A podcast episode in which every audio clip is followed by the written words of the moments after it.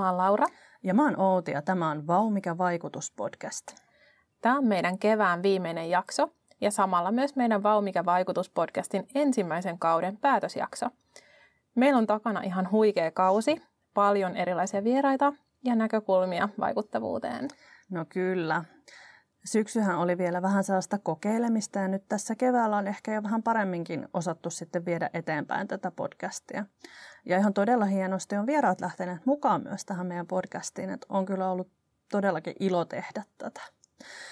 No pitäisikö meidän Laura hetki jutella siitä, että ketä kaikkia me ollaan nyt tämän kevään aikana saatu tavata ja mitä kaikkea me ollaan opittu vai ollaanko opittu mitään? No totta kai. Siis Kevään ensimmäisessä jaksossahan meillä oli vieraana Turun yliopiston biodiversiteettiyksikön dosentti ja tutkija Kari Kaunisto, jonka kanssa juteltiin luonnontieteellisten näytteiden digitoinnista ja siitä, miten digitoinnin avulla voidaan lisätä vaikuttavuutta. Joo, Karilta me kuultiin muun muassa siitä, että meidän yliopistossa on tosi hieno ja monitieteinen biodiversiteettiyksikkö, johon kuuluu siis monta erillistä osaa, kuten luonnontieteelliset museot, kasvi- ja eläinmuseo, aerobiologian yksikkö, kasvitieteellinen puutarha Ruissalossa, Saaristomeren tutkimuslaitos Seilissä, Lapin tutkimuslaitos Kevolla ja sitten vielä Turun yliopiston tiedekeskus ja lumakeskus. Mm-hmm. Jakson ytimessä kuitenkin oli se, että digitointihan on tosi tärkeää, jotta nämä luonnontieteelliset näytteet olisi mahdollisimman vapaasti ja tehokkaasti käytettävissä. Digitointi tietysti myös suojaa näitä korvaamattoman arvokkaita näytteitä muun muassa tulipalolta, varkaudelta, katoamiselta tai ihan ylipäätään vaikka tuholaisilta. No sen jälkeen me juteltiin kansalaistieteestä ja punkkilivestä Turun yliopiston professorin ja tämän äsken mainitun biodiversiteettiyksikön johtajan Ilari Sääksjärven kanssa. Joo. Ja Ilarin kanssa me puhuttiin erityisesti siitä, miten tutkijat voi osallistaa kansalaisia eri tavoin tutkimuksen tekemiseen ja minkälaisia vaikutuksia kansalaistieteen keinoin tehtävällä tutkimuksella voidaan saavuttaa – Biodiversiteettiyksikössähän on myös tehty vuosien ajan puutiaisiin liittyvää tutkimusta, ja siihenhän liittyy esimerkiksi tosi läheisesti Punkkilive-sovellus, jota voidaan pitää yhtenä tämmöisenä menestyneimpänä suomalaisena kansalaistiedehankkeena. Ja Ilariltahan me kuultiin, että Punkkilive ei ole pelkästään tiedon keruuta, vaan kansalaiset voi myös saada sen kautta tosi arvokasta tietoa puutiaisista. Kolmannessa jaksossahan sitten me jatkettiin vähän samanlaisella teemalla Turun yliopiston professorin ja funktionaalisen elintarvikkeiden kehittämiskeskuksen tutkimusjohtaja Anu Hopian ja Flavorian tutkimuskoordinaattori Pauliina Ojansivun kanssa. Totta. Heidän kanssaan juteltiin siitä, miten eri sidosryhmät voi osallistua yliopistossa tehtävään tutkimukseen. Lisäksi me puhuttiin tutkimustiedon yhteiskunnallisesta vaikuttavuudesta ja popularisoinnista. Me kuultiin myös paljon Flavoria-tutkimusalustasta ja tästä moniaistitila aistikattilan erilaisista käyttömahdollisuuksista tutkimuksen tekemisessä. Sidosryhmäyhteistyöhön liittyy sitten myös meidän seuraava jakso, jossa meillä oli vieraana Turun yliopiston yrittäjyyden professorit Jarna Heinonen ja Ulla Hytti. Joo, ja heidän kanssa puhuttiin tutkimuksen yhteistekemisestä ja siitä, miten sitten tutkimushankkeessa on mahdollista osallistaa muita toimijoita ja saada aikaan laajempaa vaikuttavuutta. Heidän kanssa puhuttiin myös siitä, että yhteistekeminen ja sen kautta syntymä, synnyttävä vuorovaikutus antaa tutkijan työhön merkityksellisyyttä ja tekee siitä työstä mielekästä. Ja olisihan se aika kamalaa tehdä tutkimusta, joka ei kiinnosta ketään ja jolla ei ole mitään merkitystä. Mutta meidän podcastihan on osoittanut myös sen, että meidän Turun yliopistossa tutkijat tekee ihan äärettömän merkityksellistä tutkimusta kansallisesti ja ihan kansainvälisestikin. Kyllä. Ja seuraava jakso olikin hyvä esimerkki tämmöisestä merkityksellisestä tutkimuksesta, kun me kuultiin Inflamesin projektipäällikkö Kaisa Hakkilalta, miten Inflames-lippulaiva tuo lääketiede tieteelliset keksinnöt laboratorioista potilaille.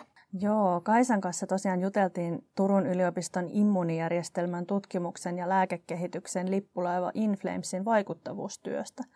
Inflames-lippulaiva on siis tosiaan Turun yliopiston johtama ja Turun yliopiston ja Opo Akademiin yhteinen konsortio. Ja se tosiaan keskittyy siis immunologiseen tutkimukseen ja siihen liittyvään lääkekehitykseen ja diagnostiikkaan ja on sen osaamiskeskus. Eli se siis tähtää uusien lääke- ja diagnostiikka-kehityskohteiden tunnistamiseen ja tekee sitä yhdessä sitten biotekniikka- ja lääkeyritysten kanssa. Lippuleva-hanke on ollut käynnissä kaksi vuotta, mutta tutkimus pohjautuu jo kymmeniä vuosia kestäneeseen yhteistyöhön muun muassa Åbo Akademiin kanssa. Puhuttiin Kaisan kanssa myös siitä, miten tärkeä viestintä on tällaisten lääketieteellisen tiedon levittämisessä suurelle yleisölle. Et siinähän pitää lähteä liikkeelle ihan siitä, että käsitteitä, kuten nyt vaikka tässä tapauksessa immunologia ja immuunipuolustus pitää selventää ja arkipäiväistää. Ja seuraavassa jaksossa me saatiinkin vieraita sitten Suomen Akatemiasta johtava tiedeasiantuntija Milja Saari. Ja hänen kanssaan me keskusteltiin STAn ohjelmatoiminnasta ja tutkimuksen yhteiskunnallisen vaikuttavuuden verkostotyöstä. Joo, ja Miljalta me opittiin paljon STN ohjelmatoiminnasta, verkostoitumisen ja vuorovaikutuksen merkityksestä. Ja sitten strategisen tutkimuksen tavoitehan on tämmöinen ratkaisukeskeinen tutkimuksen tekeminen, eli erilaisiin yhteiskunnallisiin haasteisiin haetaan tieteelliseen tietoon perustuvia ratkaisuja. Ja nämä ratkaisuthan parhaimmassa tapauksessa saadaan aikaan yhteistyössä ja vuoropuhelussa toisten kanssa, ja niillä pyritään aikaan saamaan sitä positiivista muutosta, jossa tässä useassa jaksossa onkin paljon puhuttu.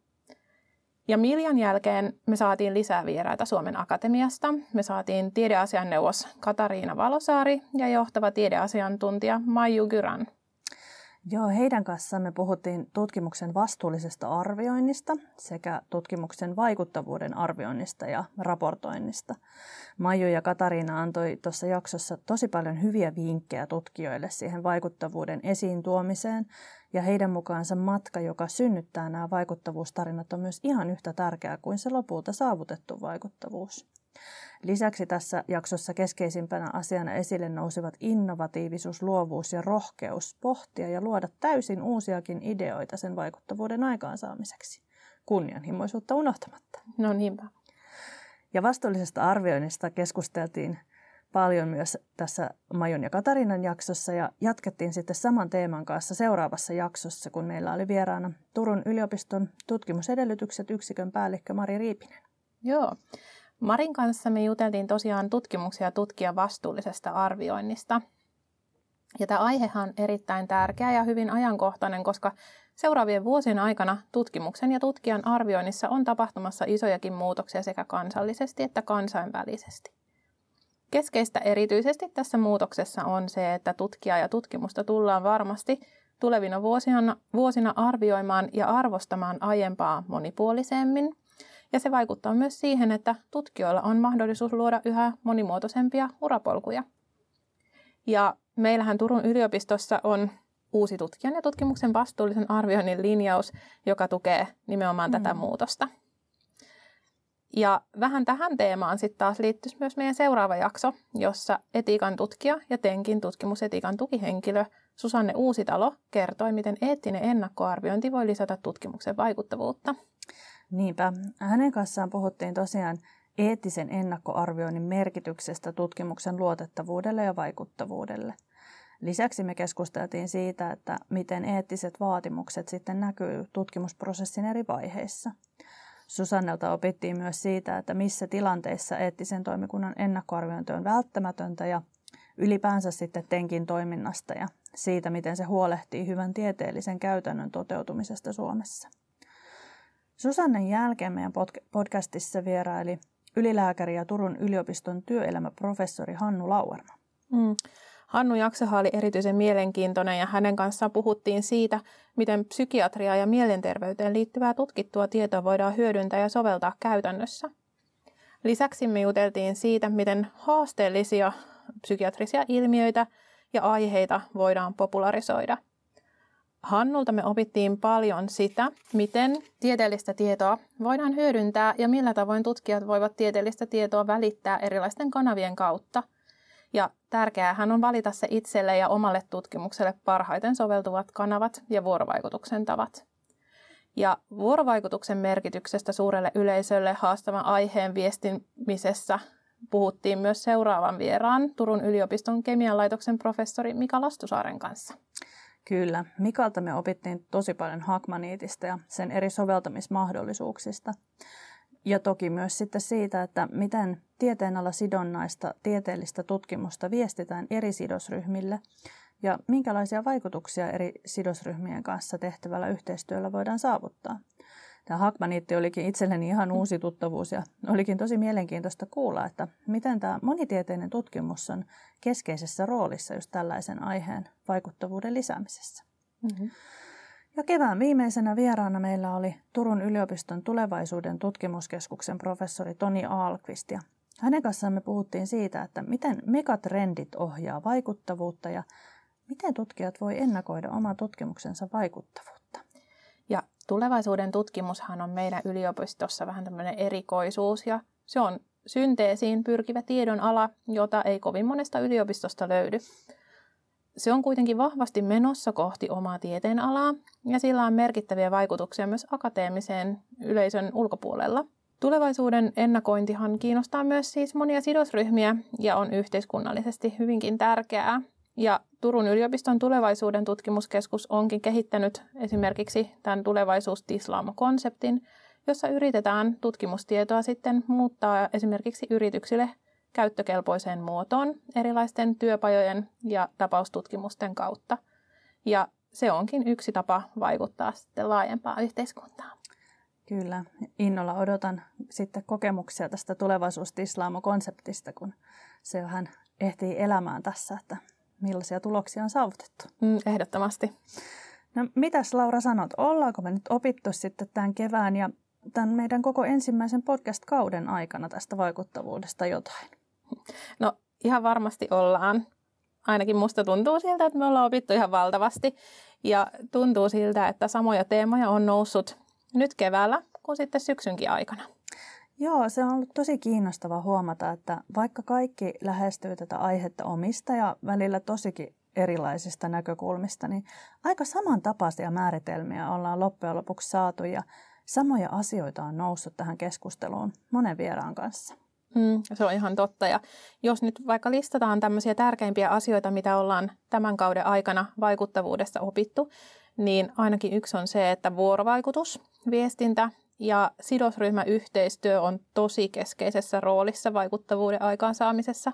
Ja oikeastaan kaikki jaksot on osoittaneet sen, että ei ole mitään yhtä keinoa vaikuttavuuden esille tuomiseen, vaan jokaisen tulee löytää ne omat keinot ja kanavat viestiä siitä tutkimuksestaan. Kyllä. Selkeästi on ehdottoman tärkeää, että se vaikuttavuuden esille tuomiseen kiinnitetään huomiota siinä tutkimuksen ihan kaikissa vaiheissa. Jo ihan siellä suunnittelu- ja hakuvaiheessa. Toki se vuorovaikutuksen merkitys korostuu silloin, kun tutkimustulokset on selkeästi ilmaistavissa. Mutta viestinnän ja vuorovaikutuksen avulla onkin mahdollista saada aikaan pieniä välittömiä muutoksia tai ainakin sitten askeleita oikeaan suuntaan siellä vaikuttavuuspolulla. Mutta totta kai on muistettava se, mitä tosi monessa jaksossa on korostettu, että vaikuttavuus konkretisoituu usein vasta tosi pitkällä aikavälillä, eli kärsivällisyyttä vaaditaan kyllä tässä työssä. No todellakin. Ja sittenhän meille on noussut esiin erityisesti tässä kevään aikana paljon myös se arviointi ja ennakointi. Eli vaikuttavuuden osaltahan molemmat on aika haastavia asioita, mm. mutta selvästi aiheeseen on alettu jo kiinnittää enemmän huomiota. Ja ihan varmasti lähitulevaisuudessa me tullaan näkemään uudenlaisia tapoja ja kehittymistä myös vaikuttavuuden ennakoinnin ja arviointiin liittyen. Joo, kyllä. Niin kuin kuultiin muun muassa näitä Suomen Akatemian asiantuntijoilta, että kyllä tämä rahoittajillakin tämä arviointi ja ennakointi näkyy yhä vaan vahvemmin tässä vaikuttavuuden osalta. Todellakin joo. Mutta on kyllä ollut ihan todella intensiivinen lukuvuosi tämän podcastin parissa ja tämän podcastin tekeminen on ehdottomasti ollut tosi hauskaa ja myöskin mielekästä, eli toivottavasti siis myös vaikuttavaa, kuten Jarnalta ja Ullalta opittiin, että se mielekkyys on osa sitä asiaa. Joo, todellakin. Ja siis mehän ollaan tämän kauden aikana varmaan tehty kaikki mahdolliset virheet myös näiden podcast-nauhoitusten yhteydessä. Ö, mutta ollaan jokaisesta hei opittu ja ollaan onnistuttu tekemään ehkä meidän näköinen mm. kokonaisuus tästä. Ja semmoisena vinkkinä muille podcastia tai sitten mitä tahansa jotain uutta aloittavalle voidaan ehkä sanoa, että tämmöisiä epäonnistumisia ei kannata pelätä ja pitää uskoa siihen omaan ideaan ja pitää hauskaa sitten siinä matkan varrella. No just näin. No hei, jos vielä nyt vähän muistellaan tätä kulunutta kevättä, niin mikäs Laura sun lempijakso tai ehkä aihe tai teema on ollut tämän kevään jaksoista? No mulla ehkä erityisen mieleenpainuva on ollut toi Toni Alkvistin ennakointiin ja megatrendeihin keskittyvä jakso. Ja mm, mun mielestä tulevaisuuden ajatteleminen on niin haastavaa, niin oli tosi mielenkiintoista kuulla, miten sitten tulevaisuutta voisi ehkä jollakin tavalla lähestyä. Ja sitten taas millä kaikella voi olla niin kuin vaikutusta siihen, että mitä tulevaisuudessa oikein tapahtuu. Mutta miten sulla? No vaikea valita tietysti, mutta ehkä yksi sellainen mieleen jäänyt, jäänyt nauhoitus oli tämä, tämä jakso, mikä nauhoitettiin siellä Aistikattilassa, missä mm. meillä oli vieraana Anu Hopia ja Pauliina Ojan sivu. Että oli kiva kuulla, miten eri tavoin tutkimukseen on mahdollista päästä osallistumaan. Ja tuolla Flavorian lounasravintolassahan siis kuka tahansa voi lounasvalintoja tehdessä osallistua tieteelliseen tutkimukseen. Ja tämä aistikattila tilana on on ihan huikea, että se on aika ainutlaatuinen ja oli tietysti hienoa päästä näkemään ja kuulemaan, että mitä kaikkia mahdollisuuksia tämmöinen moniaistitila tarjoaa tutkimuksen tekemiselle. Joo, se olikin kyllä tosi hieno tila ja se on ihan mm. kiva, että me ollaan päässyt muissakin yhteyksissä sinne vähän kyllä. tekemään töitä. No mut hei, meidän podcast, podcast jää nyt toistaiseksi tauolle – mutta avoimen tieteen kiihdyttämä-konseptin kehittäminen jatkuu sitten uusilla jutuilla. Ja podcast kuitenkin varmasti vielä tulee jatkumaan ja oikeastaan tässä vaiheessa otettaisiin ihan tosi mielellään vastaan palautetta kuulijoilta ja ajatuksia siitä, että mitä te ehkä haluaisitte jatkossa kuulla meiltä. Palautetta voi antaa meille esimerkiksi meidän sometilien kautta Instassa ja Twitterissä tai sitten sähköpostilla suoraan meille Laura Niemelle ja Outi Nurmelalle. Joo. Ja vaikuttavuudesta on siis varmasti vielä paljon opittavaa ja paljon ehdottomasti kaikkea, mistä voitaisiin ihan hyvin jatkossa jutella. Ja me ehdottomasti tullaan palaamaan tämän aiheen pariin mahdollisimman pian sitten niillä uusilla näkökulmilla. Kyllä. Ja hei, muistakaa jatkaa Turun yliopiston avoimen tieteen kiihdyttämän sometilien, eli Twitterin ja Instan seuraamista, niin sitten kuulette ensimmäisenä, kun podcast palaa taas kuultavaksi. Jep.